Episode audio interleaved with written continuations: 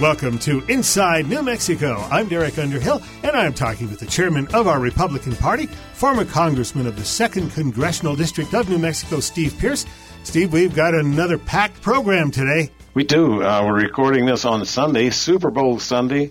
I had a question on air over the weekend. Who was my pick? I said I thought that Kansas City would win it by 10. I think that uh, young quarterback out of uh, Texas Tech is just lighting the place up. So that was my prediction as we record before the game. A little bit too bold of a prediction, I suspect, but uh, I don't mind putting it on the line here. But a great show that we've got lined up today. Rod Montoya is a longtime friend. We had the witness vote. Now we got the acquittal vote and the impeachment. The Iowa caucuses are going to be held before this program airs. Those are Monday. So a lot, lot going on. A great show planned for today. All right. I have a couple of questions. First off, it's kind of tongue in cheek, but are we taking bets on whether the Democrats will do another impeachment before the election or they'll wait till after the president wins again? I, I think they'll probably do one each time. They started the first impeachment inquiry even before the president was sworn in. They had a motion by Al Green out of Texas very soon after he was sworn in. They just kept looking for something to stick. It's obvious that they could not prove their case here. White House counsel Pat Cipollone just destroyed the Democrats' absurd argument uh, in a very simple way. He simply said the Democrats say our case is overwhelming. But then he points out that they also say, but we need more evidence, more witnesses. The Republicans finally said, look, even if you prove that the president is guilty of what you say he is, and they're not really commenting on that, but they say even if you prove it 100% with all the witnesses in the world, it still does not rise to the level of an impeachable offense. So we are not going to pursue this any further. So that witness vote that is causing such mock horror in the fake news is really just the people are fed up with the game of impeachment and it is time to move on. The polls are showing they're ready for it to move on.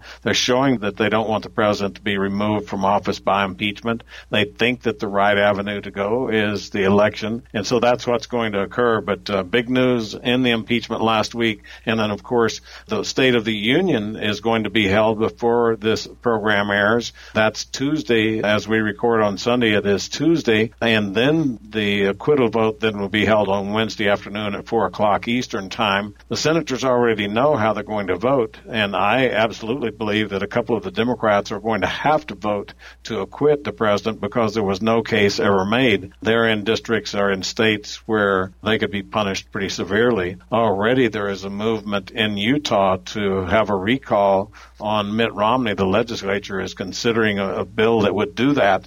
So Mitt Romney and his leadership against the president is finding out that uh, that what he thought was just good old bipartisanship actually was a very obtuse move, and so the voters talking about uh, bringing him back home and replacing him with somebody that's a little bit uh, more in tune to the day. I'd like to ask you this: the House in their impeachment hearing was calling witnesses. They wouldn't let the Republicans call any witnesses, but they called all the witnesses they wanted, and then they ended their hearing. Now all of a sudden they're wanting the Senate to call witnesses. Why didn't the House continue their hearing and call the witnesses that they're now asking the Senate to call? Well, this is just uh, the mismanagement by Adam Schiff. He was the manager of the uh, impeachment inquiry in the House. And keep in mind, the Democrats called 17 witnesses and allowed the Republicans to call zero. So 17 to zero. They've already had a, uh, an overwhelming list of Democrat witnesses. And so this whole charade that we need more witnesses was simply to uh, stall the thing out. I will tell you, I just think that there is an element of trying to keep Bernie Sanders off the campaign trail. Dick Morris had a, a tremendous article in the Western Journal this week where he talks about that Bernie Sanders is now in a movement. It's different than just an election. In an election, you are reasoning with people, but in a movement, it's like the tide of an ocean.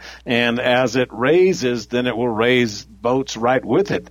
This tide that is raising Sanders in the polls is starting to alarm the insiders of the Democrat National Committee, and so they're trying to do anything in order to derail him because, as Dick Morris points out in his op-ed, that there's no way he can beat Trump. You're talking about an avowed socialist running against a guy with the best economy in yeah, in uh, 50 or 60 years. There's so Democrats just, that won't vote for, for Bernie because of that too. And uh, but I am honored that I'm in the same company as Dick Morris. You remember on last week's program right here, I asked you that very question: Could Nancy Pelosi have held up the articles of impeachment to the Senate because she wanted to make sure that those senators were in the Senate during the Iowa caucus?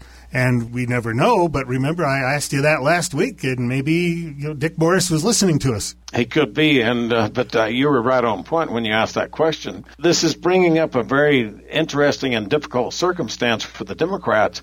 You remember last time Bernie just plain got cheated at convention. They had the super delegates in 2016, which in part of a, a negotiated agreement with Bernie Sanders, the Democrat National Committee chose to suspend and never use those super delegates again. So now then they're trying to scramble because they don't have that mechanism.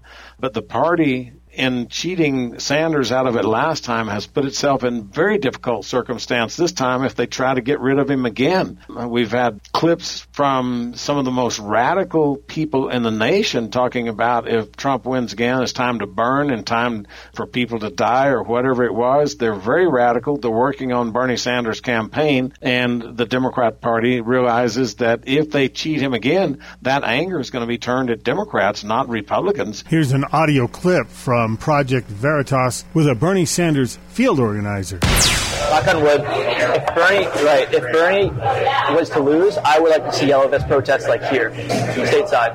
I'm already on Twitter following numerous groups around the country that are ready to organize yellow vest protests. Okay. I mean, I'm ready. Let me know. I'm ready to start tearing bricks up and start fighting. Good. I'm not. I'm no no cap, bro. I'm, I'll straight up. I'll straight up get arms. I want to learn how to shoot and go train. I'm ready for the revolution, all right? I'm telling you. Good stuff. Guillotine the rich. Hell yeah. So when it was disclosed just this week that Bloomberg was able, through a $325,000 donation to the party just before he announced his candidacy. Ryan Grim points this out on Twitter this week that Bloomberg's contribution caused them to change the rules on debate attendance. And so you have legitimate candidates who have been going around to different places in the country who are running for president on the Democrat Party. They got eliminated from the debates because they never reached a threshold of, of public acceptance. And yet because former Mayor Bloomberg from New York contributed this 325,000. Now the rules seem to have changed and he's going to be allowed on stage. And so the Democrats in their outright hostility to billionaires, it looks like that they're going to try to use a billionaire as the surrogate for Sanders and Sanders is going to have none of it. He's already said billionaires are not going to be allowed to buy their way into this. So the Democrat Party is facing tremendous inner turmoil right now. So we'll watch that play out. But uh, again, been a good week for President Trump with the vote on the witnesses and uh, wrapping this thing up and then moving to the acquittal on Wednesday of this week.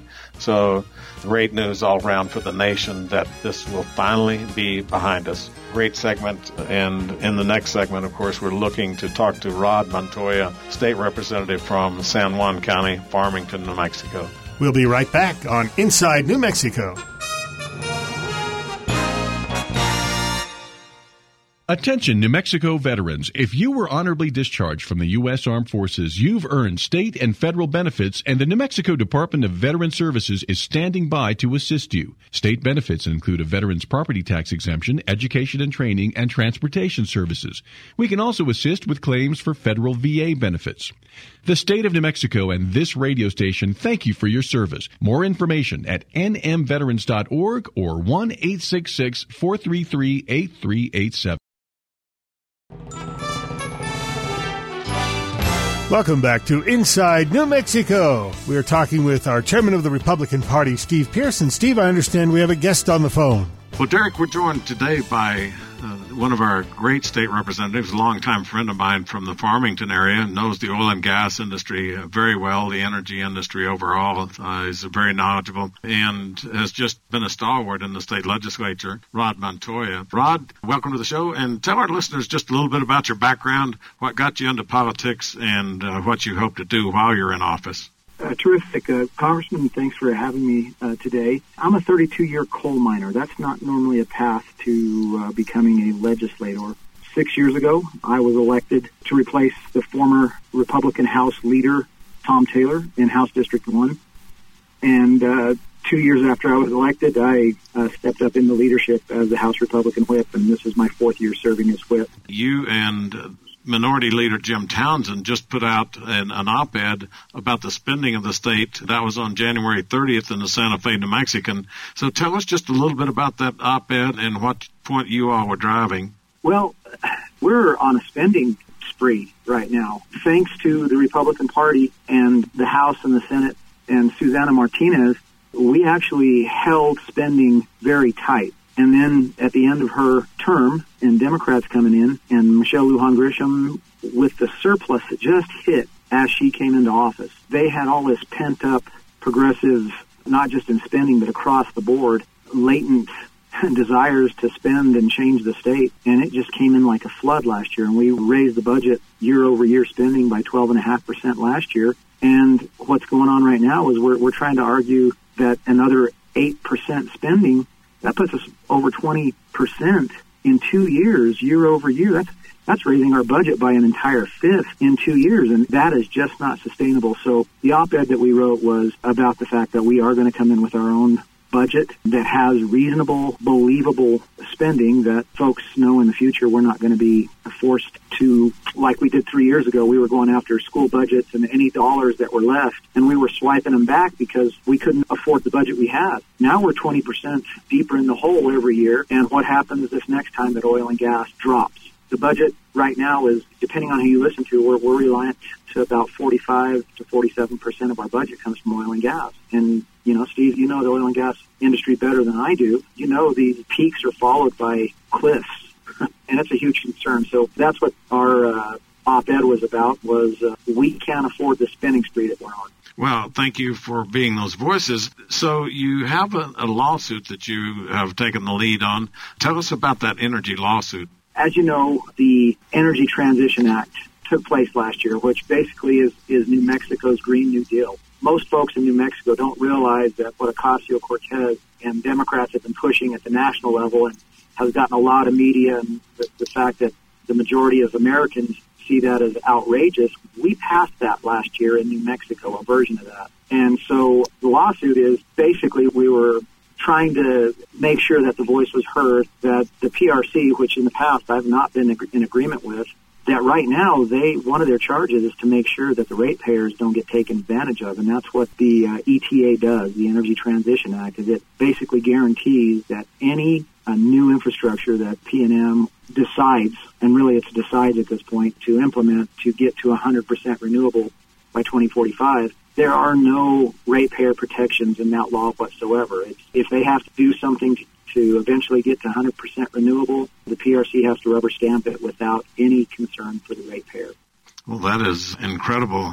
This last week, the Supreme Court weighed in and said that uh, the four members of the Supreme Court that I believe are up for election, Democrats, went ahead and said, yes, PRC, you don't have a choice. You have to go ahead and implement that without any ratepayer protections. And it's, and I'm sure it's due to campaign contributions and other things that they will receive from the Democrat Party. If they, if they didn't go along with this, they were set to not be supported by their own party. This was completely political. They had previously had a, a similar request in front of them that wasn't from the governor, but it was by PNM, and M. And they basically at that time had said that the PRC has autonomy and they have their constitutional duties to do what they're supposed to do without interference from the other two branches. And they reversed themselves, and these four Democrat uh, Supreme Court justices voted differently, and now within two or three years, uh, ratepayers in the Albuquerque and Santa Fe area, they're going to see their rates start to jump dramatically, as they did in California.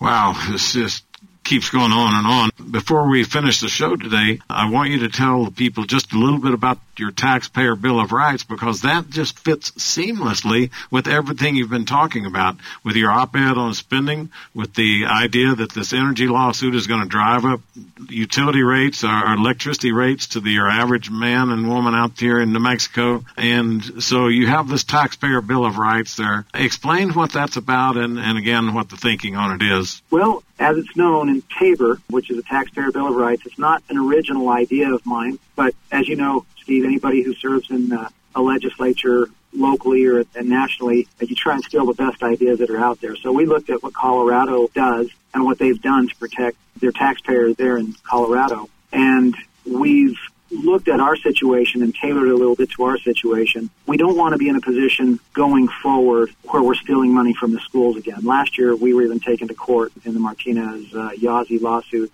and the court deemed that we were not spending enough on at-risk children in New Mexico in the schools. So our taxpayer bill of rights is twofold. Like Colorado, it has a mechanism that says that if above what would be the inflation rate. If we had a surplus of any sort, return it to New Mexico residents who are here legally. That is a little different from Colorado. Colorado's is back to the taxpayer, but we know that the majority of our surpluses come from oil and gas reserves. And since the reserves belong to the state of New Mexico, therefore belong to the residents, it would go back to legal residents here in New Mexico. And that would be 50% of the surplus. The other 50% would go into a fund that would be a protection fund to make sure that the next time uh, prices on oil dropped, that we'd have money there to cover our obligations with all of our schools, and rather than having to go to the schools and stealing money that we've already allocated to them.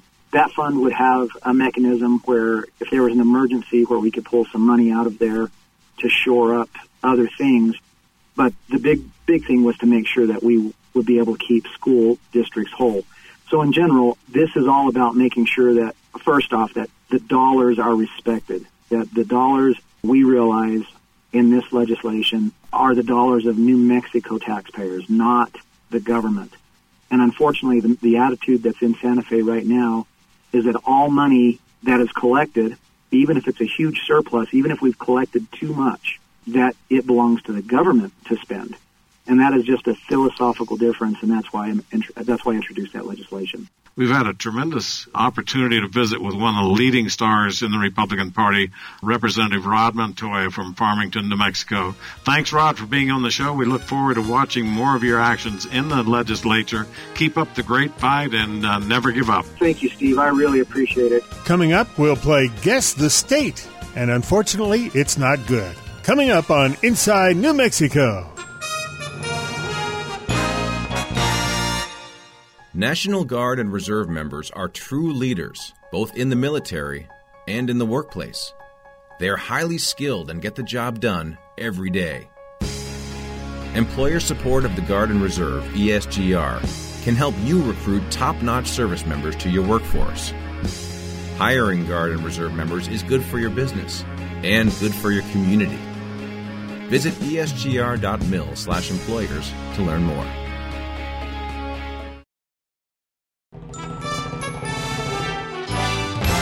Welcome back to Inside New Mexico. I am talking with the chairman of our Republican Party of New Mexico, Steve Pearce. Steve, I understand we've got another Joe Biden scandal to talk about this week. We do. This time it's his daughter, Ashley Biden. Her organization received a $166,000 federal grant while her dad was vice president. This was a an article in the Sons of Liberty media on January 30th. Dean Garrison was the writer. If you haven't looked at the Sons of Liberty, I tell you, a lot of times I'm hesitant to put their things in here because you see it nowhere else in the public, and yet they have things that later prove out to be exactly correct. And so we draw people to this this article where it it's uh, not only Joe's brother Frank and James who walked into situations that were almost exactly like Hunter's cushy Ukraine deal, where he was making anywhere from fifty to eighty thousand a month, and not doing anything.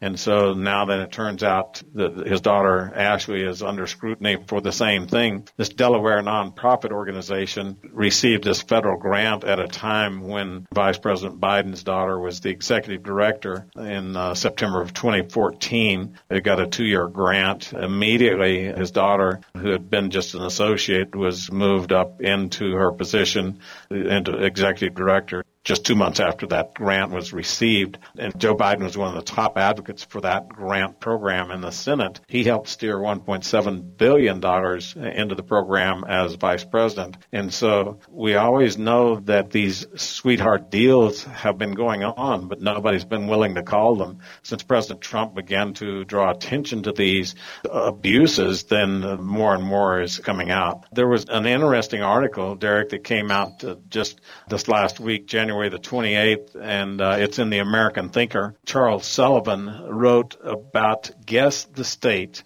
and then it's colon, Guess the State, the Democrat run fiasco edition. It points out the last time Republicans held a majority in this state, which is still unnamed in the article, the last time Republicans held a majority in the state Supreme Court was in the 1920s, and the Court of Appeals has never had a Republican majority. We intend to turn that around this time. We've got two candidates for the Court of Appeals. We've got two candidates for the two openings in the Supreme Court, and I think that Democrats are alarmed at where their team is taking it. But he goes on to point out that just the great deficiencies in our education system, the failure in our economy, the functional illiterates that we're graduating and trying to put into jobs.